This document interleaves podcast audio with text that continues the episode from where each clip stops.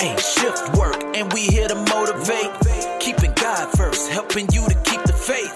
Uh, shift work, this is what we doing. Bringing y'all together, connecting with Pastor Susan, dropping truth bombs. Uh, only speaking facts, learning from the scripture, all in the podcast.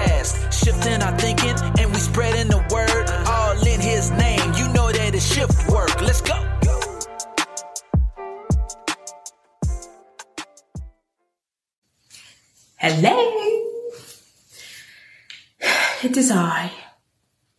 And I'm just noticing my glasses look really dark. But I ordered some new glasses today, so hopefully in about another week, you guys are gonna see me in my new styling and profiling look. Um, and I did something, I gotta say, y'all, I did something that years of being in the industry I've told people not to do. I ordered my glasses online. Let's wait and see how that works out for me.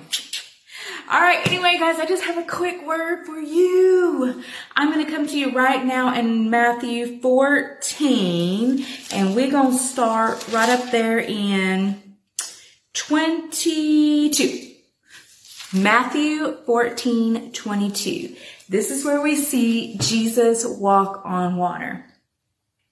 But not only did we see Jesus walk on water, we saw somebody else. So I'm going to read this with you. I'm going to start with 22. So get your word. Get your word. You know, anytime you see one of my videos coming, just, just pause it and go get your word and then hit play. Okay. All right. So we're going to start 22. Immediately, um, this is taking place. Let me just give you a little bit of a little history, a little, little teaching here. So this is taking place immediately after Jesus fed the 5,000. Okay. So He's fed the, the fishes and the loaves, and this, this is, this is what happens right after, okay? So verse 22, Matthew 14, 22, it says, immediately Jesus made the disciples get into the boat, go on ahead of him. Y'all go on. Okay. I'll, I'll meet up with you. Y'all know y'all told people that, like, just, just go, please. I'll, I'll meet up with you. Um, go on to the other side. I'm to go dismiss the crowd, he says. Why he dismissed the crowd. Um, then after he dismissed them, he went up to the mountainside to pray by himself. Later that night, he was there alone, and the boat was already a considerable distance, it says, from land. But it was being buffeted by the waves because the wind was against it. So in other words, there was a storm on the water, the boat had gone on ahead of him, and they were in some rough waters, okay?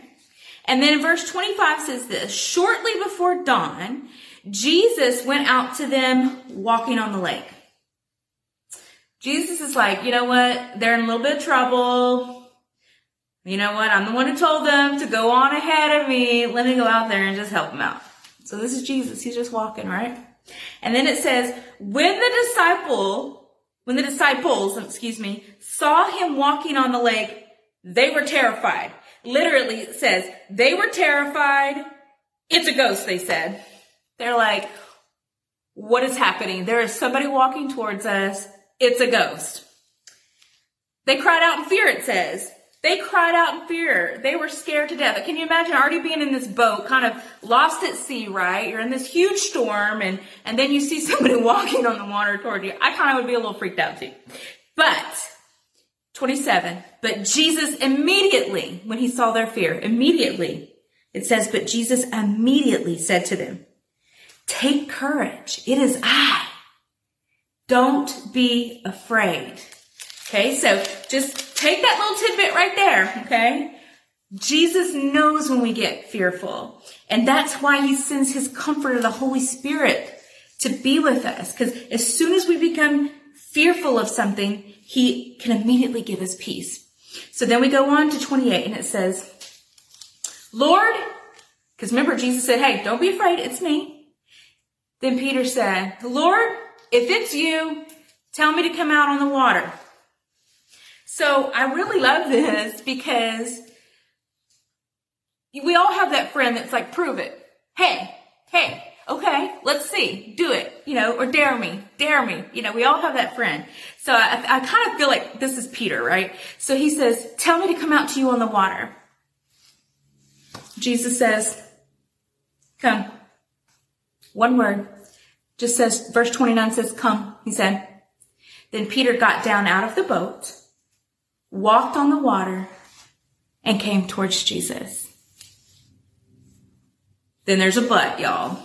Then it says in verse 30, but when he saw the wind, he was afraid and he began to sink and he cried out, Lord, save me. Immediately, here's that word again. Immediately, Jesus reached out his hand and caught him. You of little faith. He said, why did you doubt? And then verse 32 says, and when they climbed into the boat, the wind died down. Then those who were in the boat worshiped him saying, truly you are the son of God.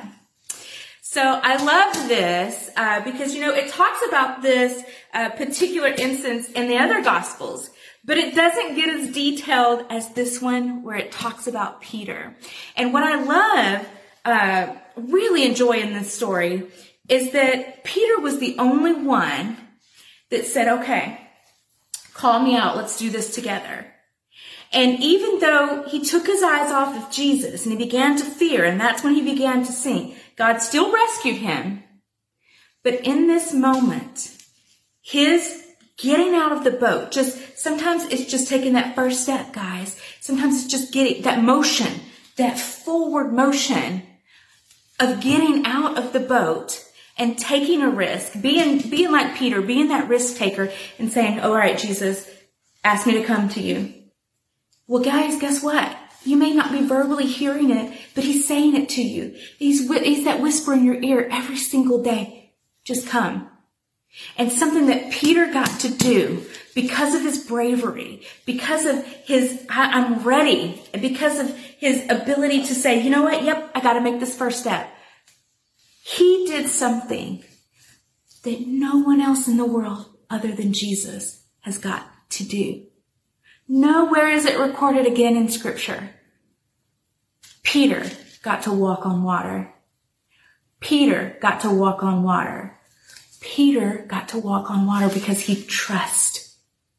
Now, after that first initial step, we all, anytime we get into something, we're like, oh, I'm ready. Let's do this. We're pumped up. We're geared up, right? And then when we first start to get into it, we realize, oh, maybe I'm in over my head here. And that's how Peter felt. The storms were raging. The wind was blowing. The boat was rocking. Everybody behind him is fearful. And they're, just imagine what they're probably saying. No, we don't know this for sure. Don't go. But Peter's like, all right, Lord, if it's you, tell me to come. Some of us are holding back right now, taking that step forward and getting ourselves out of the boat, even though we know that God is calling us.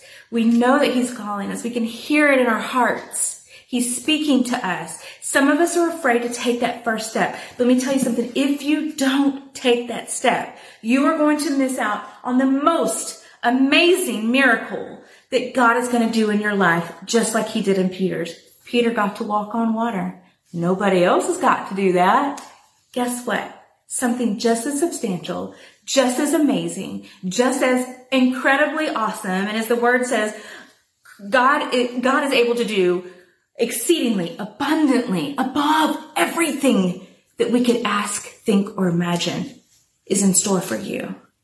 But you gotta be like Peter. You gotta say, okay, I'm ready. Let me take that step. And then I'm going to give you one more scripture that kind of goes with that. This one's actually um, in James, and this is James 1 6. It says, But when you ask, you must believe, but not doubt. Because the one who doubts is like a wave of the sea, blown and tossed by the wind. When we're doubting, we have to put our faith completely in Jesus. Because when we doubt, we become, oh, maybe not oh, maybe I need to take care of this by myself. Oh, I need to rely on, on what I can do to fix this. I don't, I don't really need to give this to God. Okay. Right here. You must believe. You must not doubt because the one who doubts is like a wave of the sea blown and tossed by the wind. Exactly like Peter. The minute he began to doubt, he began to sink. So today, whatever it is, guys, I know you have something in your mind. I'm going to challenge you. Okay. Write it down. What is it that God's calling you to do? Then just write three steps. Okay. What has to happen in order for you to move forward? What has to happen for you to take that first step out of the boat towards what God is calling you to do. I love you.